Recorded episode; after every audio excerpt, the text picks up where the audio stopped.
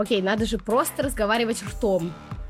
Почему это так сложно? Мы закончили запись, я такая, ура! И я прям орала, значит, на весь дом, ура, типа, все получилось. И вот этот подкаст, его просто производство помогло очень сильно справиться с ощущением беспомощности от того, что вот это все происходит. И я, конечно, совершенно сошла с ума от этой информации. Я очень хорошо помню, как я предложила Тасе для этого эпизода самой попробовать посетить сеанс у какого-нибудь астролога, нумеролога, таролога, кого угодно, для того, чтобы как-то оживить историю. На самом деле такое немножко детское чувство, типа вот, э, мама, я в телевизоре, или моя работа пригодилась. Ну, все-таки по-другому звучит это в аудиоформате по сравнению с текстом. Чуваки, я продюсер, я требую продолжения банкета. Я была очень зла, потому что что вы сделали с темой? Всем привет! Вы слушаете последний эпизод первого сезона подкаста «Не надо» от портала «Такие дела». На протяжении всего сезона мы исследовали социальные явления, от которых стоит держаться подальше, Цель этого подкаста – рассказать вам про то, что точно не надо делать, или как избежать проблем, о которых мы говорим в нашем подкасте. На протяжении всего первого сезона эти слова вы слышали от нашей ведущей, Таси Шеремет. В этом эпизоде я немножко ее подсидела. Кстати, меня зовут Надежда Юрова, и я продюсировала этот подкаст с третьего по последний эпизод. У нас случилась такая вот замена, потому что в этом эпизоде мы хотим подвести итоги сезона и рассказать вам, как мы делали «не надо» изнутри. А кто, если не я, наблюдал этот процесс изнутри? Мы с Тасей расскажем вам, с какими трудными, странными, смешными ситуациями мы столкнулись в работе над подкастом. А авторы таких дел, на основе текстов которых мы делали эпизоды, расскажут, как они работали с темами и героями, что их удивило, поразило в процессе написания текстов. Поехали! Не надо.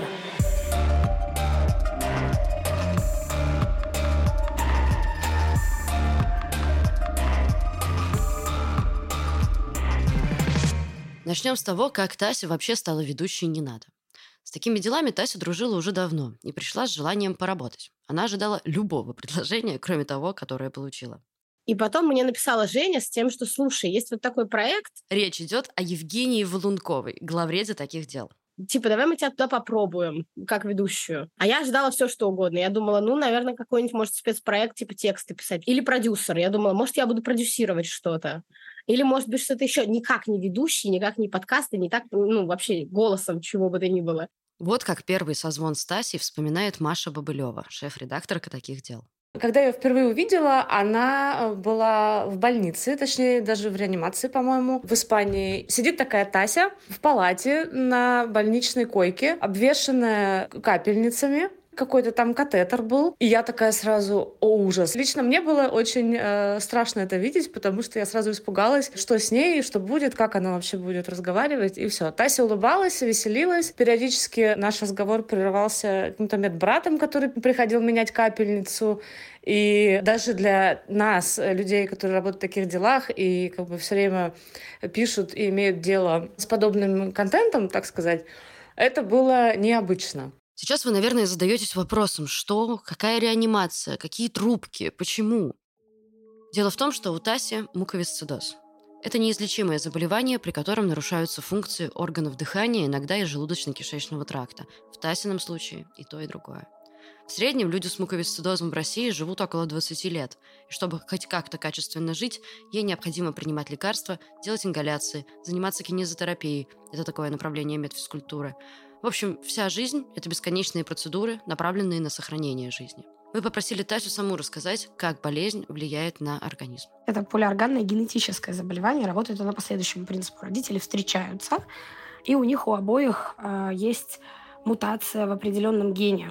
Этот ген отвечает за транспортировку э, хлора через мембраны клеток. Из-за этого нарушается водно-солевой баланс в клетках и весь метаболизм. То есть каждой клетке организма беда с метаболизмом. Все жидкости организма выстилает слизистая. Это клетки, которые вырабатывают определенный секрет. У здорового человека он циркулирует. Ну, допустим, вот в легких, да, у вас есть мокрота. Вы делаете и она у вас как бы отходит.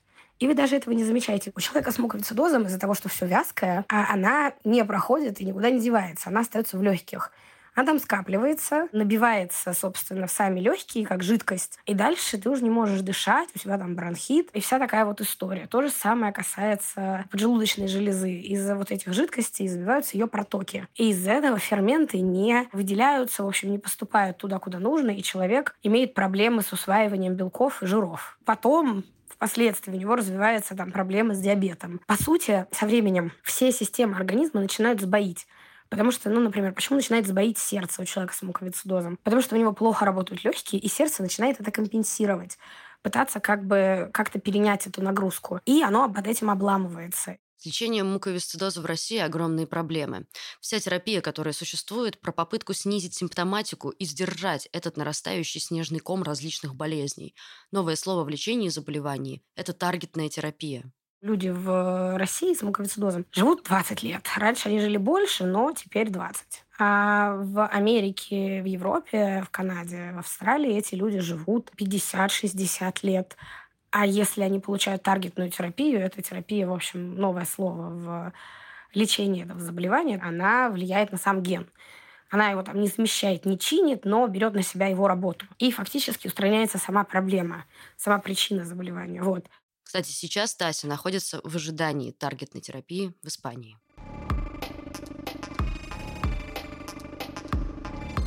Но вернемся к началу появления подкаста. После 24 февраля 2022 года Тасе было необходимо эмигрировать, и это стало опасным для ее жизни. Буквально за, типа, 4 дня до иммиграции пришел посев с золотистым стафилококком в огромном титре. Это как бы значит, что в легких завелась как бы дополнительная жизнь, и это плохая новость. Ну, мы уехали, мы забрали все лекарства, в смысле, что, типа, ну, у нас потом появится страховка, мы разберемся. А потом э, бюрократические проволочки, документы наши потеряли. Это все затягивалось, затягивалось на месяцы и месяцы. И в какой-то момент, э, ну, это стало выглядеть так, что медицинская помощь нужна уже сейчас, а медицинской страховки все еще нет. Пока Тася пыталась победить бюрократию, стафилококк продолжал развиваться. По мне развивался, рос, он стал уже подростком, он нашел себе первую девушку. Он, в общем, а я все время выживала. Когда Тася наконец-то получила страховку, ее состояние резко ухудшилось. Он такой, все, теперь, типа, давайте, лечите. И я очень резко, очень быстро ухудшилась, потому что, как бы, ну, я реально иногда думаю, что мой организм, как бы, понимает, что вот сейчас умирать нельзя, а сейчас уже можно. И вот что значит ухудшилось. Ну, у меня температура была 41, а сатурация у меня была 50. То есть это причем на протяжении недели очень от более-менее стабильного состояния ты падаешь в состояние критическое. Соответственно, едут все показатели крови, потому что сердце начинает компенсировать такую сатурацию. Человека на сатурации 70 сажают на ИВЛ, а на сатурации 90 его сажают на кислород. У меня было 50. Вот. Мне нужны были гормоны, чтобы это остановить все. У меня было ужасное воспаление, ЦРБ у меня был типа там под 200. То есть это прям жуткие показатели человека, у которого, ну, как бы сепсис. Тогда Тася попала в реанимацию, где и произошел первый созвон по подкасту. И я попала в больницу.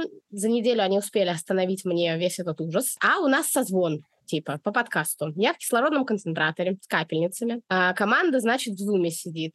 Команда с припуганными, выпученными глазами не понимает, что происходит, а я понимаю, и как бы сложно объяснить людям, что, знаете, не, ну это реанимация, но все в порядке. Типа, было хуже, правда. В моей жизни я работала в более, типа, дебильных обстоятельствах, все нормально. Это еще смешно. У меня была какая-то медсестра, она была, кажется, из Румынии. Ну, она периодически была, типа, на сменах. Она понимала, что мы тут разговариваем, и она такая, типа, Тася, типа, ты работаешь? Я говорю, ну да. Она такая, зачем? А испанцам очень сложно объяснить, почему ты в больнице работаешь, ты болеешь. В таких обстоятельствах записывался первый эпизод подкаста. Я ужасно нервничала, потому что писаться с кислородным концентратором — это сложно, потому что, ну, ты, короче, когда пишешься, тебе же нужно делать вдох, Дальше ты сколько-то говоришь на этом дыхании, делаешь еще вдох и продолжаешь. А когда ты на кислородном концентраторе, ты дышишь примерно вот так. Ну, как бы, то есть они у тебя очень часто, они очень громкие, потому что тебе буквально нечем дышать. И все как бы предложение, которое ты можешь сказать, это типа четыре слова, и дальше новый вдох. Четыре слова, но это слышно просто. Я ужасно нервничала, что это слышно, а я не могла ничего с этим сделать. То есть я как бы силой воли контролировала. Я делала вдох, я говорила, говорила, говорила. типа делала тихий еще один вдох, но потом я-то знаю, в чем проблема. И на записи тоже, блин, слышно. А, и слышно звуки этого концентратора. И это, конечно, была беда полнейшая. Это было жутко стрессово, потому что я такая, так, окей, надо же просто разговаривать ртом. Чему это так сложно? Я вообще не представляю, когда Тася рассказывала про то, каких усилий ей это стоит. Рассказывает шеф-редакторка таких дел Маша Бабылева. Я вообще не представляю, как она на это согласилась. И более того, я сейчас не как шеф-редактор говорю даже, а как э, слушатель вижу, насколько улучшился ее не то что голос, голос-то у нее нормальный, насколько улучшилась э, ее манера свободно говорить достаточно долго, вообще не чувствуется. Если вначале я чувствовала какие-то затруднения, какие-то немножко паузы, и как будто бы человек какое-то усилие предпринимает для того, чтобы сказать фразу, то э, чем дальше в лес, тем меньше я этого слышала. И сейчас, мне кажется, особенно, мне кажется, особенно в этом выпуске, в финальном, будет не слышно вообще практически ничего такого, и просто слышно очень такой свободный, уверенный голос. И Тася, конечно, в этом смысле э, супер молодец. Тася говорит, что в детстве она хотела быть биологом-генетиком, но в какой-то момент появилась мечта о работе в журналистике. Мне кажется, это все очень было сильно продиктовано типа информацией, которую я потребляю из медиа, и как бы моим муковицидозом, потому что я там с очень раннего возраста такая так. Ну классно, в России как бы проходит Олимпиада в Сочи, а почему-то лекарств в поликлинике как бы мне не дают. И говорят, что это потому, что денег у страны нет. И для меня независимая журналистика, опять же, тоже очень рано стала таким важной, в общем, частью меня. И я хотела вот в этом вот всем работать. И, естественно, если хочешь, будешь. Ну, как бы хочешь работать, будешь. Я как бы сторонница того, что если есть желание, есть возможности, то все будет как бы, все у тебя будет. Тася жутко волновалась перед первой записью. И, естественно, перед записью первого подкаста, где надо было поговорить с девушкой, которая выросла в секте, Речь идет о первом эпизоде «Не надо» про секты. Как в них попадают, можно ли из них выбраться, как с ними бороться, слушайте на всех платформах. У меня была паника, потому что я такая, я же не смогу задать ей умные вопросы, я же что-нибудь упущу. И я бегала по потолку, задавала, значит, вот эту всю свою панику своим друзьям, я ее сливала, и они такие, успокойся делай так, так и так. Типа, попробуй почувствовать себя как бы вот ей, задавай ей вот вопросы, как она отвечает. То есть вот в итоге мы поговорили, и я была настолько, а я еще такая отличница по жизни, я была настолько вот в общем настроена сейчас вот все правильно вообще сделать, что я, собственно, все правильно и сделала. Естественно, я тряслась, там, кажется, трясся голос, а, все, все, все как бы было слышно, что я нервничаю, но вот именно со смысловой частью я справилась. И я такая, ну, я, я, я мы закончили запись, я такая, ура! И я прям орала, значит, на весь дом, ура, типа, все получилось. Первый выпуск про секты сильно отложился в голове Таси. Вся эта работа, на самом деле, стоила просто банально первого выпуска. Но я, в общем, была убеждена, что существуют секты и существуют какие-то, типа, нормальные религии. А потом пришел эксперт и за 10 минут объяснил мне, почему я не права. И почему все это неправда. Слушайте наш первый выпуск. Вот, типа, почему мы все ошибались. И вот просто база, банально вот это знание, оно как бы стоило всей этой работы. А вот как работу над текстом про секты, на котором был основан первый эпизод подкаста, вспоминает авторка текста Светлана Ломакина. Текст, кстати, называется «Уничтожить идола родства». Его можно найти на сайте таких дел. Наверное, в моей трудовой биографии, если можно так сказать, это самый сложный текст, потому что в нем было очень много боли, непонимания, боли родственников, слез. Мы спросили у Светы, какой момент был самым сложным в работе над текстом. Момент, когда мне нужно было дежурить в подъезде и встретиться с нашей самой героиней, которую мы в тексте называем Лена, и поговорить. Она же не контактная, она закрылась от всех, э, никого не пускала. И вот в этом довольно плохо пахнущем подъезде я сидела несколько часов. Лена — это главная героиня текста.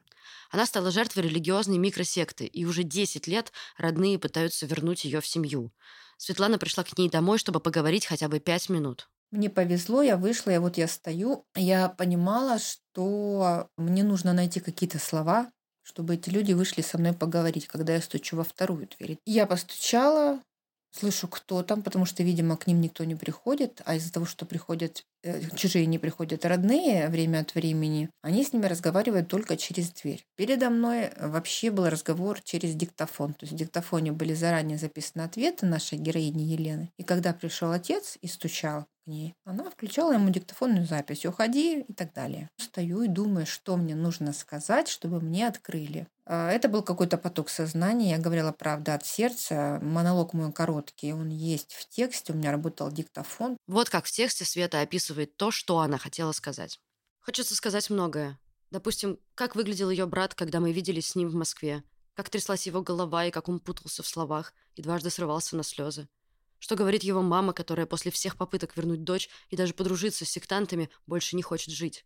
И что чувствует отец, когда в ответ на его стук в дверь Лена включает ему аудиозапись, потому что даже сказать «уходи» живым голосом она ему уже не может. Там все довольно честно. Но сам момент, я раньше так никогда не думала, не делала, не дежурила, не вылавливала. Это мне напоминало где-то отчасти, вы знаете, ЧП, расследование, скандалы, интриги. Это все совершенно не мое.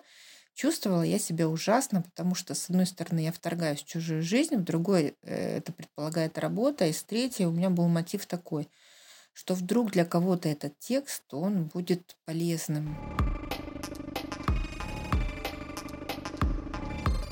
Самым любимым выпуском «Не надо» Тася называет второй эпизод про конверсионную терапию. Там мы говорили о том, кто и как в России пытается вылечить ЛГБТК плюс людей и чем это заканчивается. Как раз в этот момент на стадии рассмотрения находился новый закон о так называемой пропаганде, и ходили слухи о создании центров конверсионной терапии. И когда пошли слухи, что в России для ЛГБТК плюс персон, собственно, будет конверсионная терапия, и мы вот делали этот выпуск, он, он попал в нерв абсолютно, и я все эти дни тоже думала про эти законы. И вот этот подкаст, его просто производство помогло очень сильно справиться с ощущением беспомощности от того, что вот это все происходит, а ты хорошо живешь где-то там. И было ощущение небессмысленности вообще собственного существования. Тася отмечает, что разговоры с героями были, мягко говоря, непростыми. То есть прям ты сидишь, слушаешь, и ты прям вот тебя трясет почти. Все это было довольно болезненно.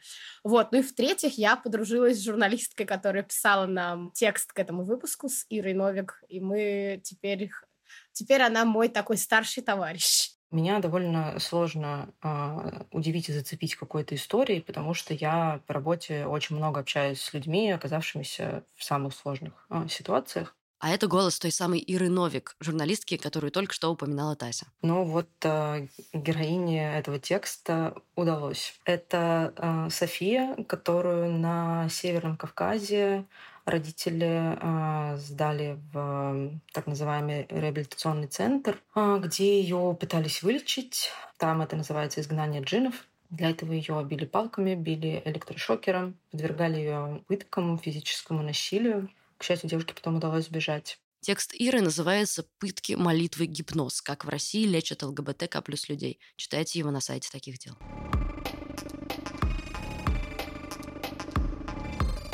Для третьего эпизода про то, как люди худеют с помощью лекарств, Тася, по ее словам, взяла одно из самых сложных интервью. В общем, они очень классные две героини у нас были, которые были на выпуске с РПП, и одна из них а, заболевание а, до сих пор не поборола. И мы с ней разговаривали, это был очень сложный, очень болезненный разговор, потому что она рассказывала про родителей немного, и я словила, в общем, эмпатию. Тася делится тем, что ей было очень важно провести включенный разговор, как талантливые интервьюеры, на которых она равнялась. То есть, допустим, герой про что-то не хочет говорить, и это чувствуется. И эти люди его не раскручивают или выдавливают в рассказ. Они его ну, фактически подводят к тому, что, типа, тут вот со мной это безопасно, типа, проговорить. И они очень круто это делают. Такой подход она выбрала с одной из героинь. Мне было супер плохо потом, потому что я вымоталась, как будто я разгружала вагоны. Хотя по разговору кажется, что как будто бы все было супер лайт. Потому что вы же не слышите диалог, вы слышите только вырезки кусков, которые говорит героиня. Вот. А у нас-то был диалог целый.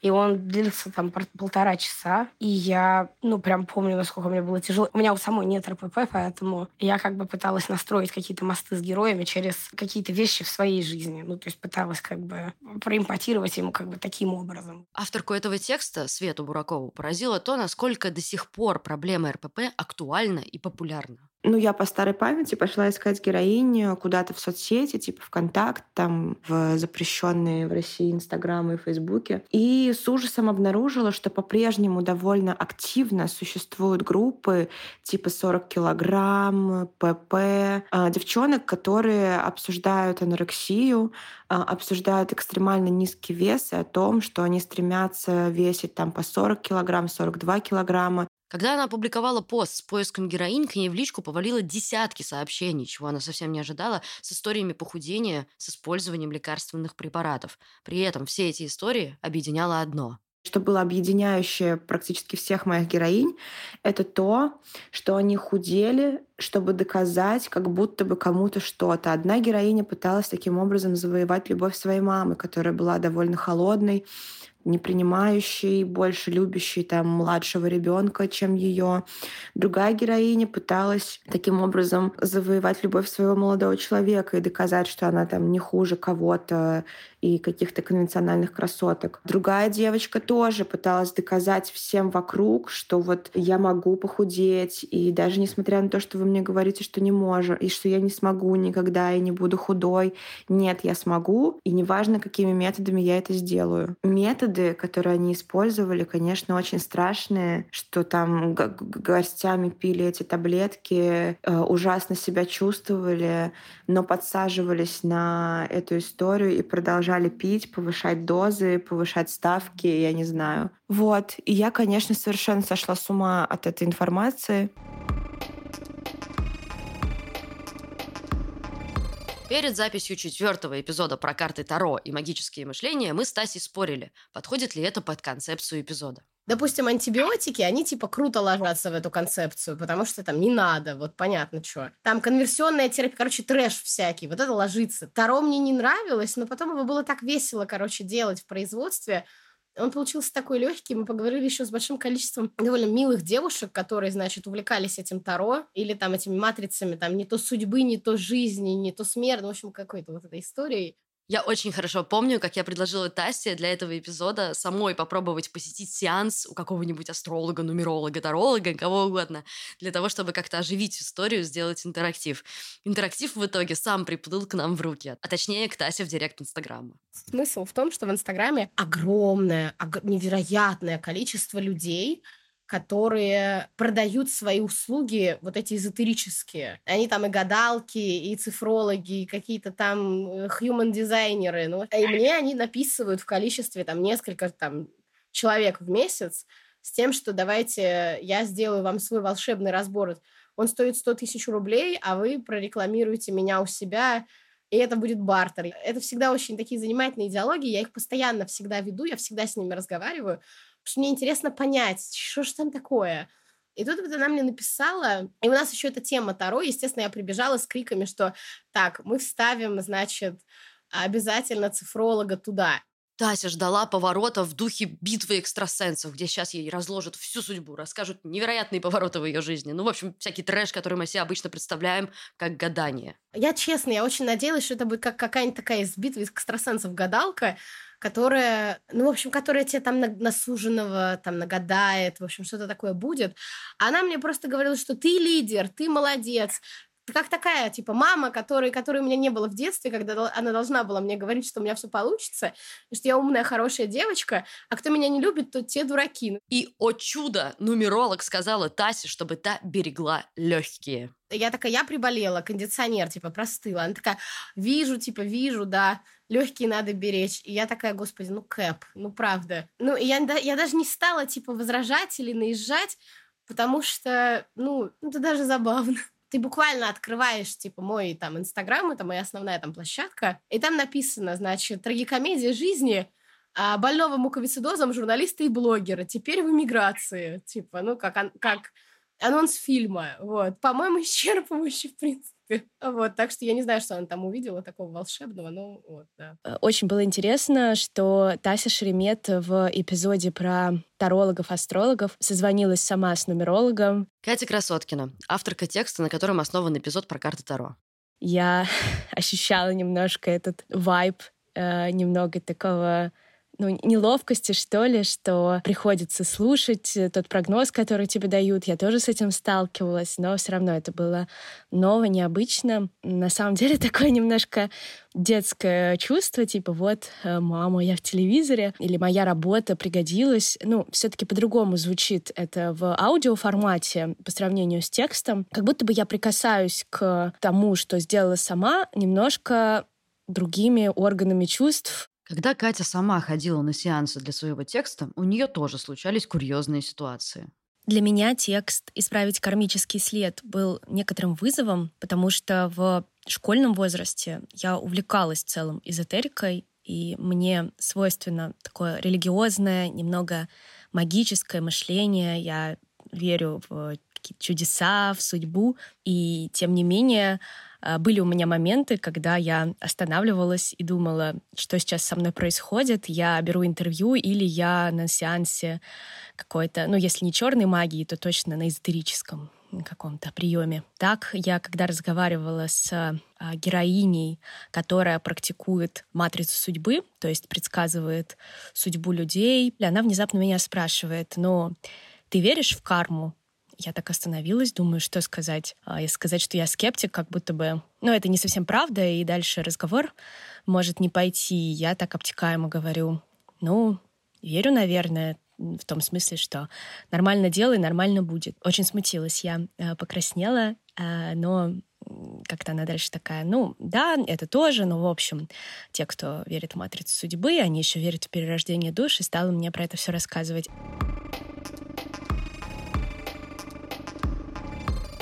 Одна из самых забавных записей, что я лично помню, это подкаст про секс-просвет.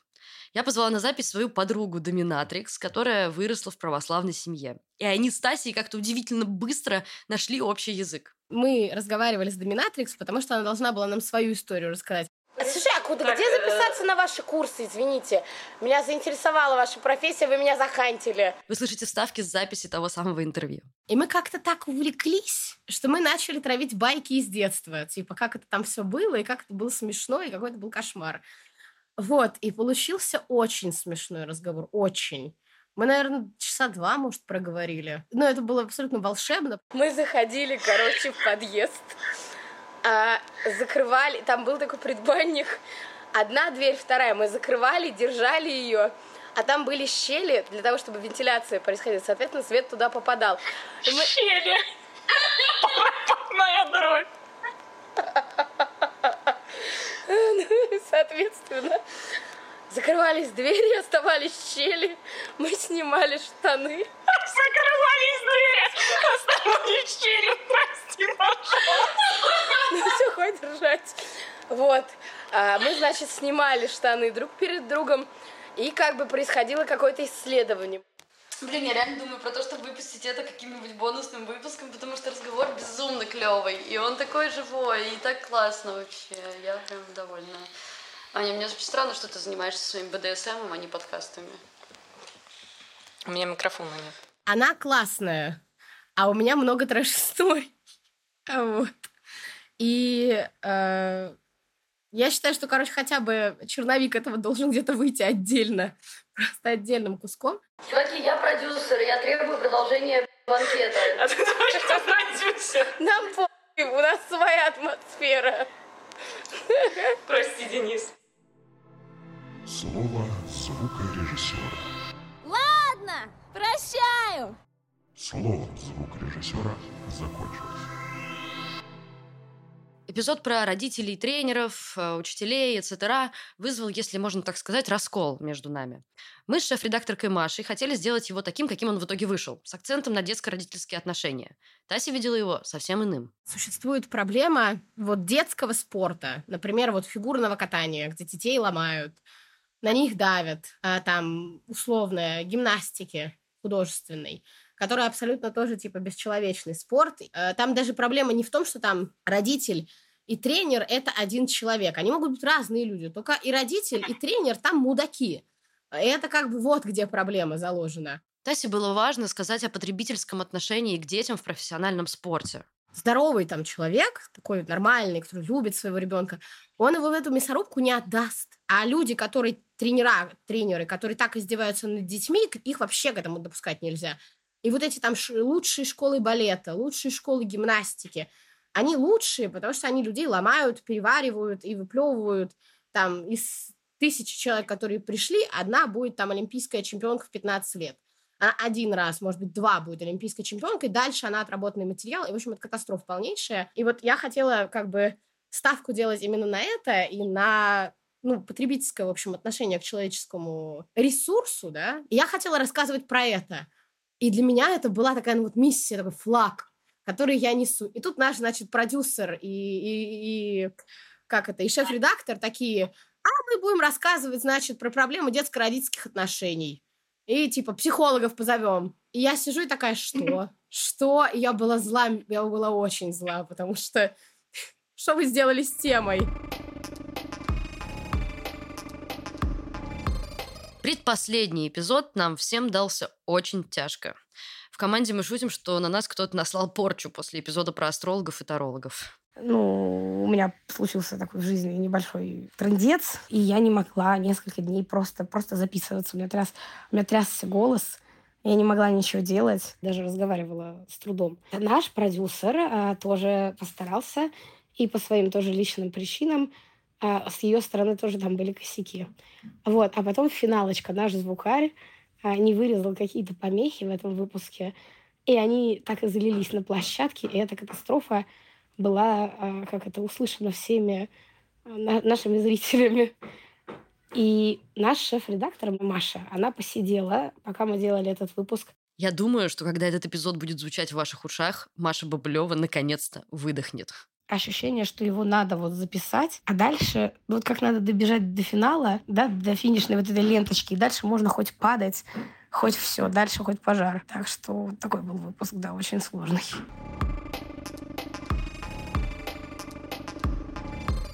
Ладно, на самом деле все не так уж и плохо. Э, для меня этот подкаст в каком-то смысле глоток свежего воздуха, потому что, конечно, тут есть некоторые кошмарные темы, а, о которых мы говорили, как конверсионная терапия, как похудение с помощью лекарств. Но атмосфера внутри подкаста работа над ним была пропитана теплом, светом и любовью к делу.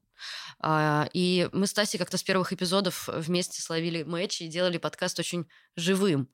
Я часто улыбалась, когда работала над этим подкастом, ну, когда позволяли темы, конечно. И это нонсенс для меня, потому что я работаю в постоянной повестке, адово сложных темах. Конечно, всегда есть всякие коряги и трудности, о которых мы запинаемся, но надеемся, на второй сезон подкаста порчу никто не наложит. Вот. Главное, мы остаемся вместе с вами, нашими слушателями. Я вам дико благодарна за то, что вы а, есть. Наш продюсер Надя Юрова, она попросила меня записать какой-то фидбэк по поводу производства подкаста. Мне кажется, что я уже все сказала.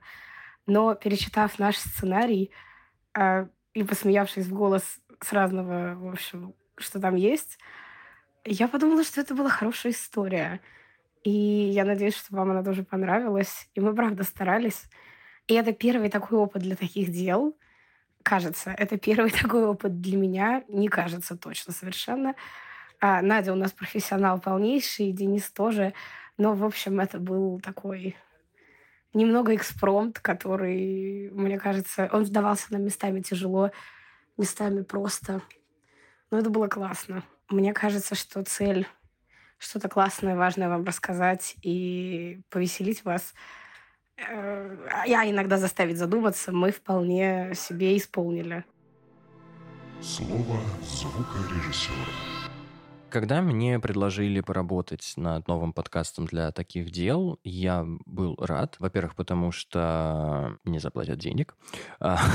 Во-вторых, потому что это новая команда. С такими делами я еще никогда не работал. Я был рад познакомиться как бы с новыми людьми, с э, их видением. То есть, ну, это было что-то для меня новое, потому что уже очень много лет делаю, помогаю делать подкасты. Вот. И, в общем, я вот такой вот два выпуска радостный как бы сделал для таких дел. Потом мне говорят, что, о, теперь с нами будет работать Надежда Юрова. Я такой, ну, снова здрасте. Просто чтобы вы понимали, дорогие слушатели, с Надеждой Юровой я работаю уже около трех лет. И при всей моей, конечно, к ней любви хотелось чего-то нового. И here we go again. Так или иначе, с новой командой, с Тасей, с Машей было приятно работать. Мне очень жаль, конечно, дорогие слушатели, что у вас не было возможности слушать исходники так, как их слушал я. Потому что Тася очень смешно матерится, когда у нее что-то не получается, ей приходится перезаписывать дубли. И порой это было уморительно, очень мило, когда вот эта вот милая девочка с хрипотцой начинает вот это вот постоянно. Не могу процитировать, к сожалению, прошу прощения. И, ну, раз уж мы просто уже говорили про косяки, конечно, хотелось извиниться перед слушателями за то, что в последнем выпуске был небольшой косяк. Я мог бы оправдываться и объяснять, почему так произошло, а, но, наверное, не буду. Ну и вот, я буду рад поработать еще с такими делами. Надеюсь, что это не последний сезон подкаста «Не надо», к которому я прикладываю руку. Я надеюсь, что я сделал ваше прослушивание этого подкаста чуть более приятным. Ну и да, кстати, если нужны идеи для второго сезона, предлагаю первый выпуск сделать о том, как не надо делать исходники для подкаста. Мне есть что сказать по этому поводу. Спасибо. Ну вот и закончился первый сезон подкаста «Не надо» от портала «Такие дела». Мы всей командой благодарим вас за то, что вы были с нами. Если вы слушали этот эпизод и какой-то из историй, что мы обсуждали, вы не слышали, скорее идите слушать предыдущие эпизоды. Если вам нравится то, что мы делаем, подписывайтесь на подкаст на всех платформах, а, на такие дела в социальных сетях. А еще вот в описании к этому подкасту вы найдете, как можно нас поддержать. До встречи в новом сезоне. Спасибо, что были с нами.